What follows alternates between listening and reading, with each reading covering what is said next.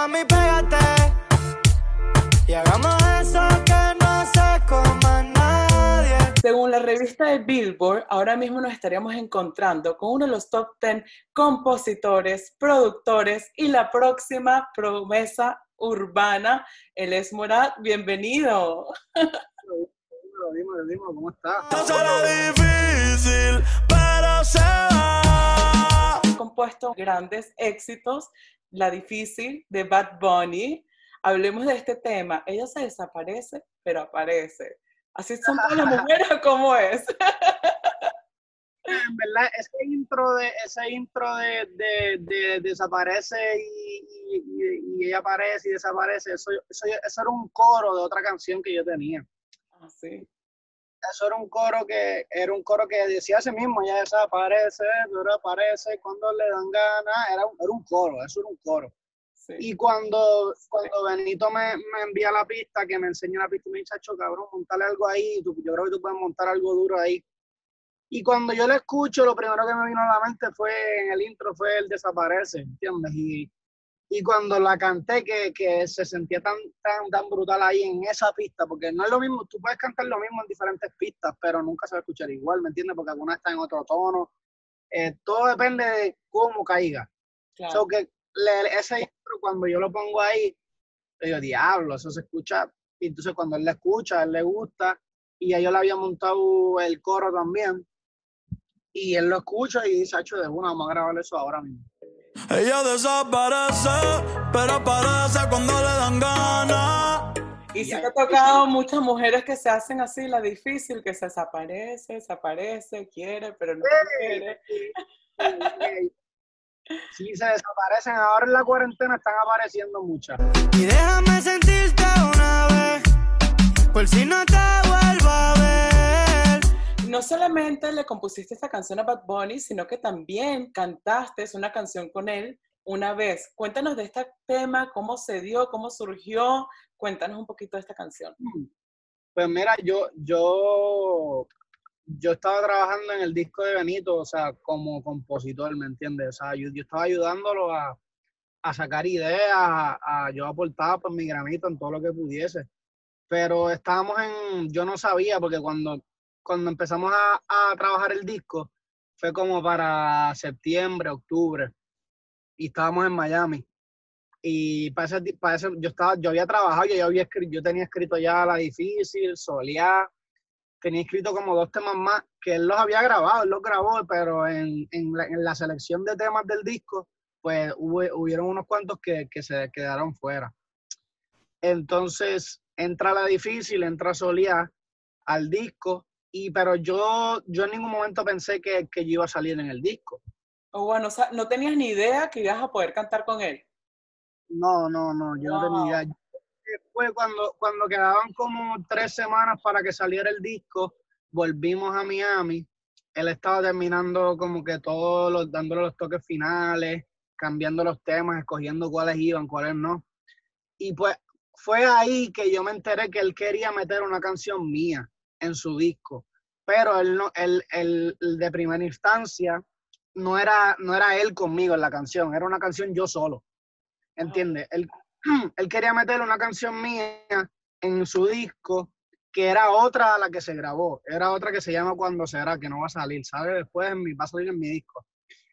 Eh, entonces, cuando, cuando estamos escogiendo, qué sé yo, eh, él me pide como que me piden, Noah, que es el jefe, el, el manejador, Noah me pide como que, ah, envíame un par de temas, tus, temas, tus cinco temas más duros que estamos aquí escuchando. Yo se los envío. Y cuando le envío esos cinco temas, yo estaba allá en Miami, pero en ese momento yo estaba en el Airbnb.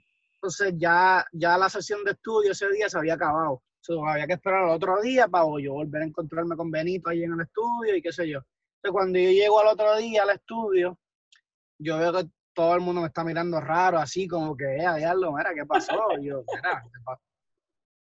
¿Qué pasa aquí? Porque todo el mundo me mira así. Ustedes me llevan viendo la cara hace un mes, todos los días, o sea, no.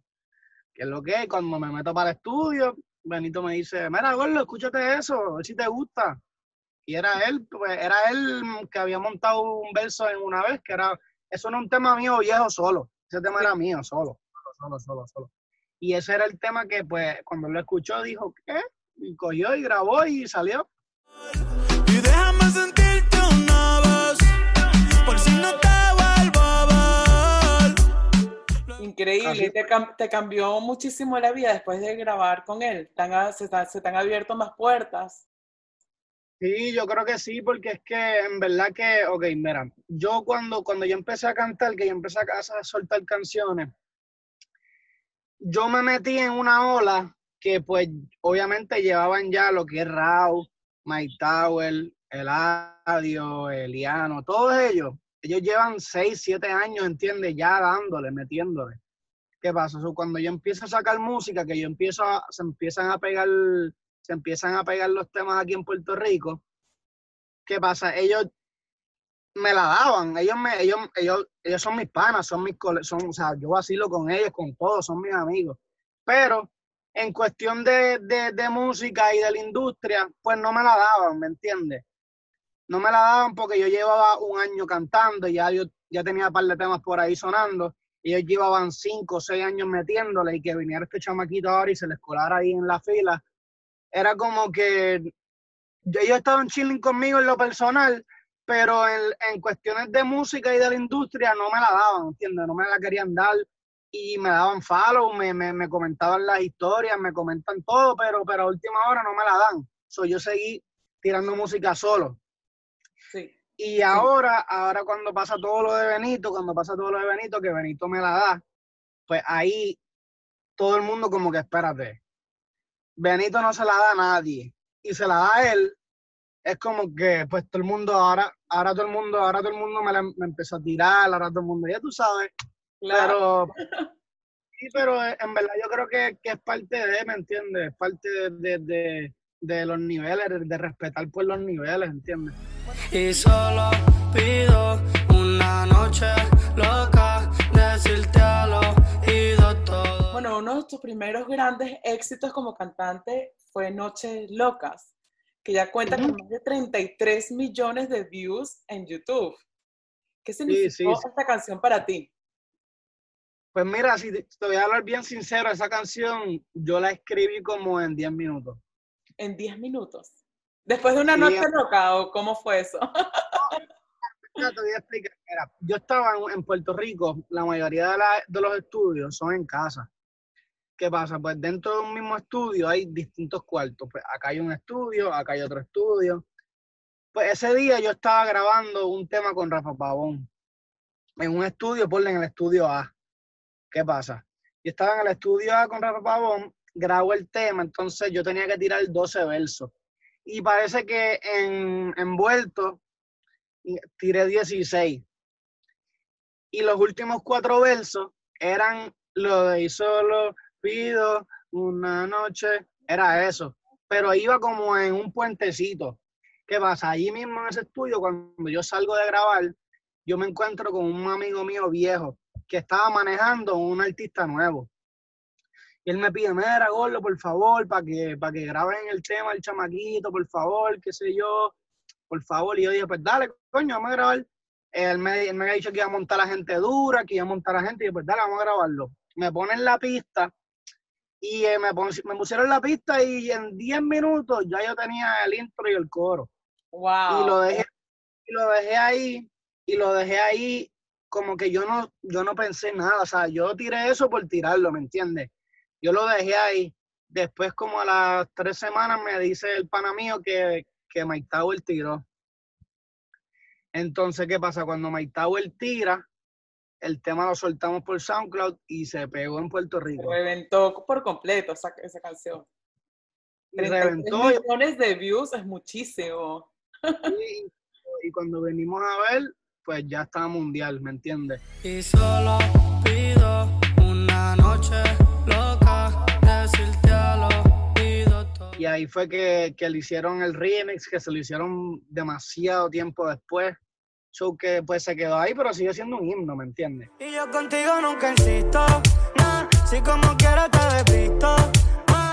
Y háblanos de Pégate. ¿Vas a colaborar con alguien con esta canción? ¿Tienes a alguien en mente? No, en verdad, la, canción salió, ¿me entiendes? Yo estoy planificando el remix ahora porque la canción va bien, va como para, en Spotify tiene ya como medio millón en una semana y, y en YouTube tiene como, va para el millón también. Este, estoy planificando el remix, no sé con quién lo voy a hacer, no tengo idea. Este, pero yo nunca he hecho un remix de una canción, ¿me entiendes? So que este sería el, el primer remix mío. O si quieres pégate y hagamos eso que no se coma nadie. Cuéntanos, ¿cómo fue que decidiste hacer ese paso de productor, compositor a cantante?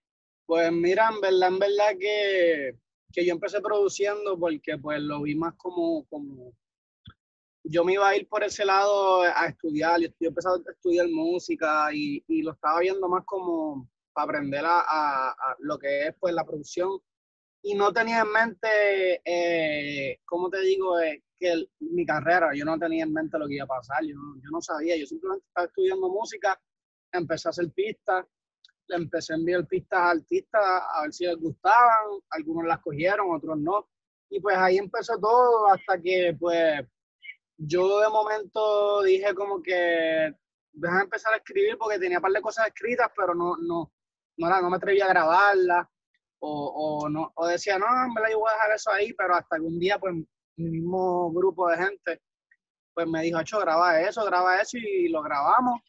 Y desde, que, desde ahí yo creo que empezamos a soltar música por, por SoundCloud y se empezó a mover aquí en Puerto Rico hasta que se, se, pegó, se pegaron un par de temas aquí en PR y ya, ya no había vuelta atrás, ¿me entiendes? Ya no hay break. Y háblanos, eh, háblanos de, de, tu flow. Tengo entendido que te gusta el dancehall.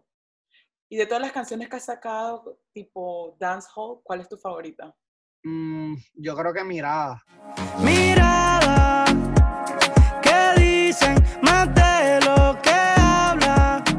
Estudiaste en Berkeley, ¿correcto? Cuéntanos qué aprendiste estudiando en esa universidad? ¿Qué es lo que te llevas de ahí? Pues en verdad yo creo que, que tú te llevas más algo como de disciplina, ¿me entiendes? Yo aprendí mayormente más como que disciplina, organizarme, organizar todo lo que voy a hacer, porque yo creo que en cuestión de, de, de aprender técnicas y cómo producir de verdad, pues yo aprendí más de YouTube, ¿me entiendes?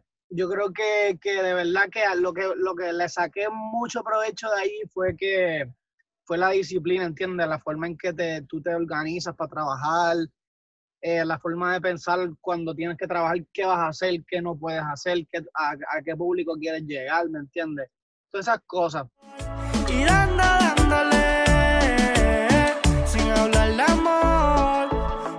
Y que dirías que todas las personas que quisieran salir adelante y no tengan, no tengan muchas posibilidades, recomiendas que busquen eh, en YouTube, consejos en YouTube.